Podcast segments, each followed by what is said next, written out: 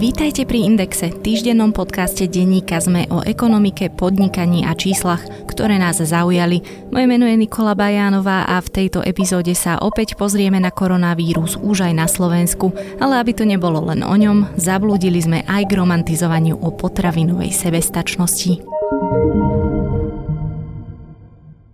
Dnes žiaľ sa stretávame, aby som vás informoval o tom, že Slovensko má oficiálne potvrdený prvý prípad ochorenia na nový koronavírus COVID-19. Dnes bol potvrdený tento pacient. To, čo sa pred pár týždňami zdržiavalo najmä na inom svetadiele, je dnes oficiálne pandémiou, ktorá sa nevyhla ani Slovensku. A nevyhla sa ani slovenskej ekonomike. Predtým, ako sa dostaneme k podrobnostiam, pandémiou sa označuje ochorenie, ktoré má medzinárodný výskyt a vymklo sa spod kontroly. Svetová zdravotnícka organizácia sa tomuto kroku bránila niekoľko týždňov. Názor zmenila vzhľadom na vysoký počet zasiahnutých krajín, ako aj pre alarmujúcu nečinnosť niektorých štátov. Organizácia ale dodáva, že s týmto pomenovaním, teda s pandémiou, netreba narábať bezohľadne, pretože to môže viesť k neopodstatnenému strachu či dokonca pocitu, že boj s vírusom sme na dobro prehrali, čo samozrejme nie je pravda. Štatistika zo včerajšieho večera až 90% všetkých známych prípadov nakazenia vírusom COVID-19 je v štyroch krajinách a v dvoch z nich, Číne a Južnej Koreji, počet nových prípadov neustále klesá. Dohromady bolo v stredu večer známych 118 tisíc prípadov v 114 krajinách. Späť na Slovensko. Dnes vo štvrtok 12. marca zásadne krízový štáb, ktorý by mal rozhodovať o povinnej karanténe pre všetkých, ktorí sa vracajú zo zahraničia, ako aj o plošnom uzatvorení všetkých materských, základných a stredných škôl na ďalších 14 dní. Toto je samozrejme problém pre zamestnávateľov, ktorým takto vypadne z pracovného procesu na čas aspoň jeden z rodičov, ak nemôže plne pracovať z domu alebo nemá niekoho, kto by sa o dieťa postaral miesto rodiča. Pozná Poznámka nabok, v tomto prípade si môžu rodičia uplatniť nárok na ošetrovné tzv. očr aj na zdravé dieťa. Stačí, ak pediater potvrdí rodičovi žiadosť, tento nárok si môže uplatniť najviac na 10 dní. S najväčšími zamestnávateľmi sa ešte v pondelok stretol na krízovom stretnutí premiér. Ak príde k výpadku zamestnancov na úrovni do 10%, dokážu podľa nich slovenské fabriky tento nedostatok ešte nahradiť. Výraznejšie výpadky už môžu mať vplyv na udržanie výroby. Veľké Veľké firmy už od minulého týždňa vydávajú špeciálne pokyny pre zamestnancov. Ide o dôraz na umývanie si rúk, rušenie pracovných ciest či nariadenia, aby zamestnanci pracovali z domu. Pri malých podnikoch to môže byť oveľa, oveľa vážnejšie. Napríklad ma zaujala anketa podnikateľského centra na Facebooku, ktorú mi odporúčila kolegyňa. Jednoduchá otázka a nie veľmi potešujúce odpovede aký bude mať vplyv koronavírus na podnikateľské prostredie na Slovensku, váš názor či skúsenosti. Ľudia sa v odpovediach stiažovali na pokles tržieb o 50 či dokonca 80% Ak sa vraj trend nezmení, zbankrotujú. Zle sú na tom gastronomické prevádzky, ohrozené sú niektoré služby, cestovné kancelárie či eventové agentúry. Jedným z najnepravdepodobnejších ukazovateľov, ktorý by mohol napovedať viac, je návštevnosť kín. Únia filmových distribútorov každý týždeň pripravuje rebríček 20 najnavštevovanejších filmov v našich kinách. Podľa ostatného víkendu sa ale nedá ešte tak úplne orientovať. Do kín prišlo na top 20 viac ako 67 tisíc ľudí. Silné čísla z predchádzajúcich víkendov kina dosahovali hlavne vďaka slovenskému filmu Svinia. Ten spolu s 19 ďalšími priviedol do kinosál počas každého víkendu od 6. februára niečo medzi 105 až 166 tisíc divákov.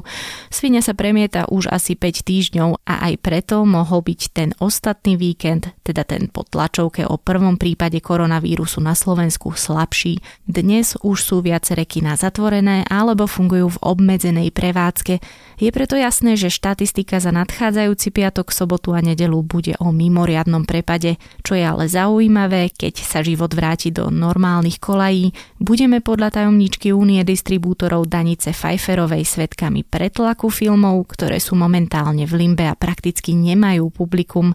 Aktuálne Momentálne preto prebiehajú rokovania medzi filmármi, distribútormi a kinami o tom, či sa okrem premiér nepresunú aj derniéry. Čo to ale všetko znamená, to sa dá len veľmi ťažko povedať. Ešte stále sme vo fáze, kedy nie je jasné, ako veľmi bude situácia v ekonomike zlá. Taliansko je na tom v Európe najhoršie.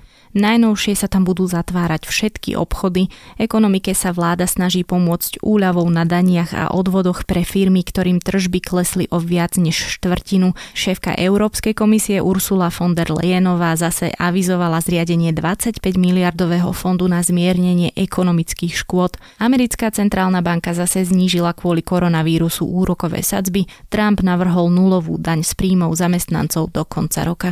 Na Slovensku sa bohužiaľ o ekonomike zatiaľ len rozprávalo na spomínanom stretnutí veľkých zamestnávateľov s premiérom. Podľa ekonóma VUB banky Michala Lehutu by sa končiaca vláda mohla k niečomu konkrétnemu aj odhodlať, no všetko stojí peniaze a už teraz sa počíta s deficitom 2,4% HDP. Národná banka by zase podľa neho mohla znížiť tzv. proticyklický vankúš. Ide o objem kapitálu, ktorý musia banky držať. Problém je, že máme po voľbách a menia sa vlády. Odchádzajúca s ekonomickými opatreniami otáľa a nová nemá podľa správ zo stredajšieho večera ešte ani meno pre v tomto prípade kľúčového ministra financií. A teraz k slúbenej potravinovej sebestačnosti, o ktorej som sa rozprávala s kolegyňou z Indexu, Tatianou Kapitánovou. Táni, môže Slovensko niekedy ohroziť nedostatok potravín? V dnešných dňoch sa to možno zdá, že áno. Keď sa pozrieme niekedy do obchodov, tak ľudia vykupujú múku a cestoviny, čo je spojené s aktuálnou hrozbou koronavírusu. Keď sa na to pozrieme vo všeobecnosti, e, Slovensko je súčasť európskeho trhu a teoreticky môže na Slovensku nastať nedostatok potravín, keď nebudú potraviny v Európskej únii. Funguje tu nejaký spoločný trh, potraviny sa vyvážajú, dovážajú. Ak aj príde nejaká kríza, tak tam môžeme hovoriť skôr o cene.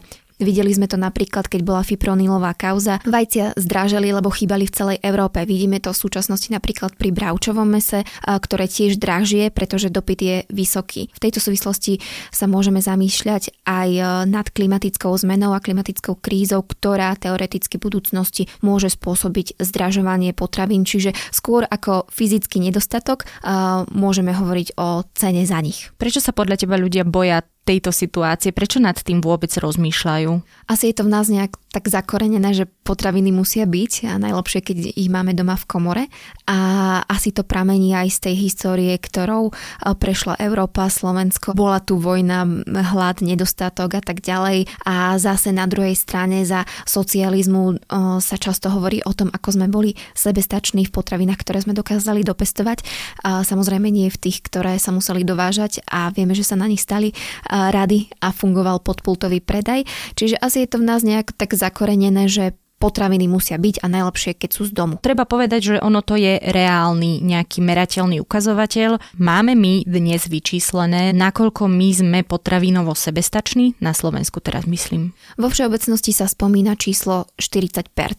Pokiaľ by sme to nejako rozmenili na samostatné kategórie, tak najsebestačnejší sme v cukre, tam dokonca dosahujeme viac ako 100%. Darí sa nám aj vo vajíčkach, čo sa samozrejme teraz tiež otvára otázka, pretože na Slovensku viac ako 80% vajec sa vyprodukuje v klietkových chovoch a vieme, že veľké nadnárodné reťazce už povedali, že od roku 25 nebudú predávať tieto vajcia a chcú ich nahradiť niečím iným a teraz je otázka, čo sa stane so slovenskými vajciami. To uvidíme až neskôr, lebo už aj hydinári hovoria, že chcú zmeniť tieto chovy, len to nejde zo dňa na deň, deje sa to roky, potrebuje to veľké investície.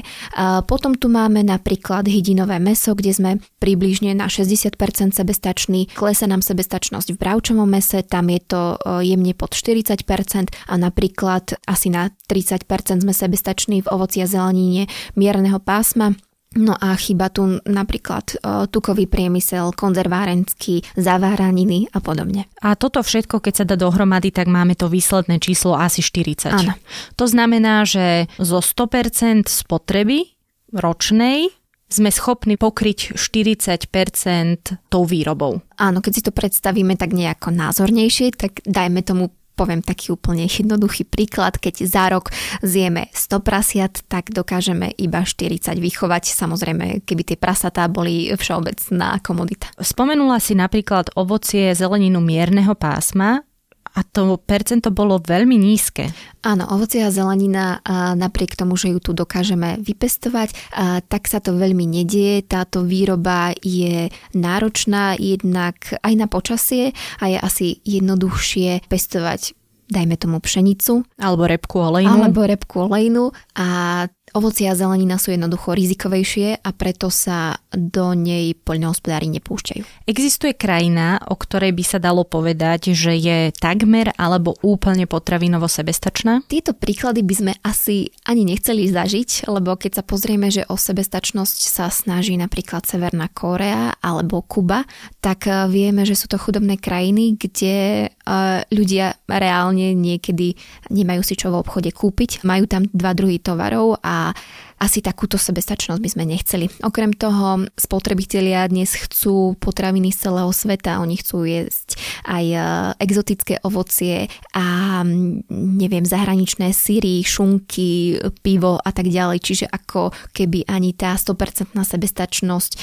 sa nedá pri súčasnom štýle života dosiahnuť. Už si spomínala aj niektoré príklady z minulosti, a teda hlavne Československo, ale o niečo také sa snažilo, ak sa ne, nemýlim, aj Albánsko. Albánsko sa snažilo byť ekonomický a relatívne nezávislý celok hospodársky, čo viedlo k tomu, že tá krajina bola ešte stále je v podstate chudobná. Napriek tomu ale, že nemôžeme popierať globalizovaný trh, ozývajú sa aj pomerne racionálne hlasy, že by sme nemali naozaj chcieť všetko počas celého roka, Súvisí to presne napríklad s tým ovocím a zeleninou, lebo s tým niekedy klesá aj tá kvalita. Samozrejme, pokiaľ nejaká papája precestuje oceán a tak ďalej, tak je pekné ju mať, ale asi odtiaľ potiaľ. Kde nájsť tú rovnováhu? Čo je kričanie vlk, ktorý tu nie je a čo je naozaj oprávnená výčitka voči treba z tomu globalizovanému trhu. Neviem, či viem odpovedať na túto otázku, ale možno každý si tú hranicu ako keby musí určiť sám v sebe, že čo je pre neho priorita,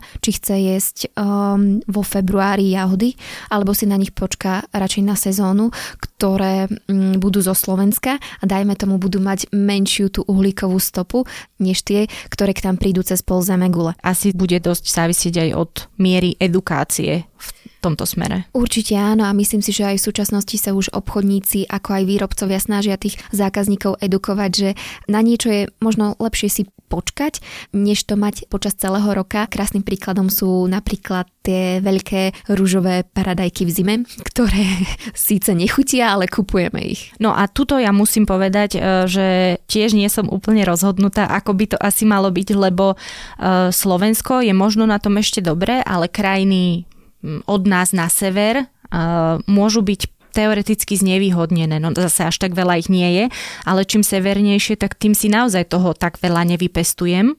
Nebudem mať naozaj tie krásne slnečné jahody, ale zase musím povedať, že asi si ľudia vedia poradiť. Vedia nájsť alternatívne spôsoby, ako aj toto vypestovať. Vedia a hlavne to, čo nám tiež chýba, ten konzervárenský priemysel, stále si viem kúpiť jahody ktoré sú zavárané. Späť k sebestačnosti, už si spomínala nás za bývalého režimu. Boli sme teda skutočne sebestační v tých produktoch, ktoré sa dajú u nás vypestovať, alebo teda ako to vlastne bolo s tou sebestačnosťou? Uh, boli sme síce sebestační, ale bolo to na úkor obrovských dotácií, ktoré mierili do poľnohospodárstva. Pán profesor Pokrivčák mi povedal, že až 80% príjmov poľnohospodárov tvorili transfery z iných odvetví. Čiže vtedajšia moc ako keby tým, že zúrila studená vojna a chceli si ako keby udržať priazen tých ľudí domácimi potravinami, ktoré budú lacné. A preto poľnohospodárstvo bolo obrovsky dotované, čo samozrejme z dlhodobého hľadiska nie je udržateľné. Už sme si povedali, že ako asi realistický je ten koncept. Prečo vlastne nielen medzi ľuďmi, ale aj medzi politikmi vzniká táto myšlienka, lebo naposledy o tom hovorila, ak sa nemýlime, ministerka podhospodárstva Gabriela Matečná. Je to tak, vrátania jeho predchodcu v podstate aj keby sme išli ďalej do minulosti, je to, je to také ľúbivé, je to téma, ktorá sa páči a asi nikto nepovie, že respektíve málo ľudí by povedalo, že ja chcem všetky potraviny z dovozu. To je asi taký extrém, čiže je to ako keby aj taká politická téma. Čo je dôležitejšie aby sme riešili?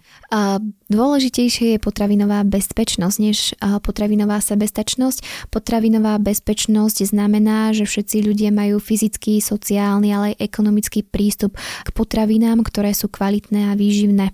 A to sa nedeje lebo aj na Slovensku existujú skupiny obyvateľov, či už sú to marginalizované skupiny alebo dôchodcovia neúplné rodiny, ktoré nemajú kvôli nízkym príjmom a relatívne vysokým cenám prístup ku kvalitným potravinám a preto ich strava je monotónna a z hľadiska výživy to nie je pre nich dobré. Viac si o téme môžete prečítať v mesačníku Index, ktorý nájdete v stánkoch.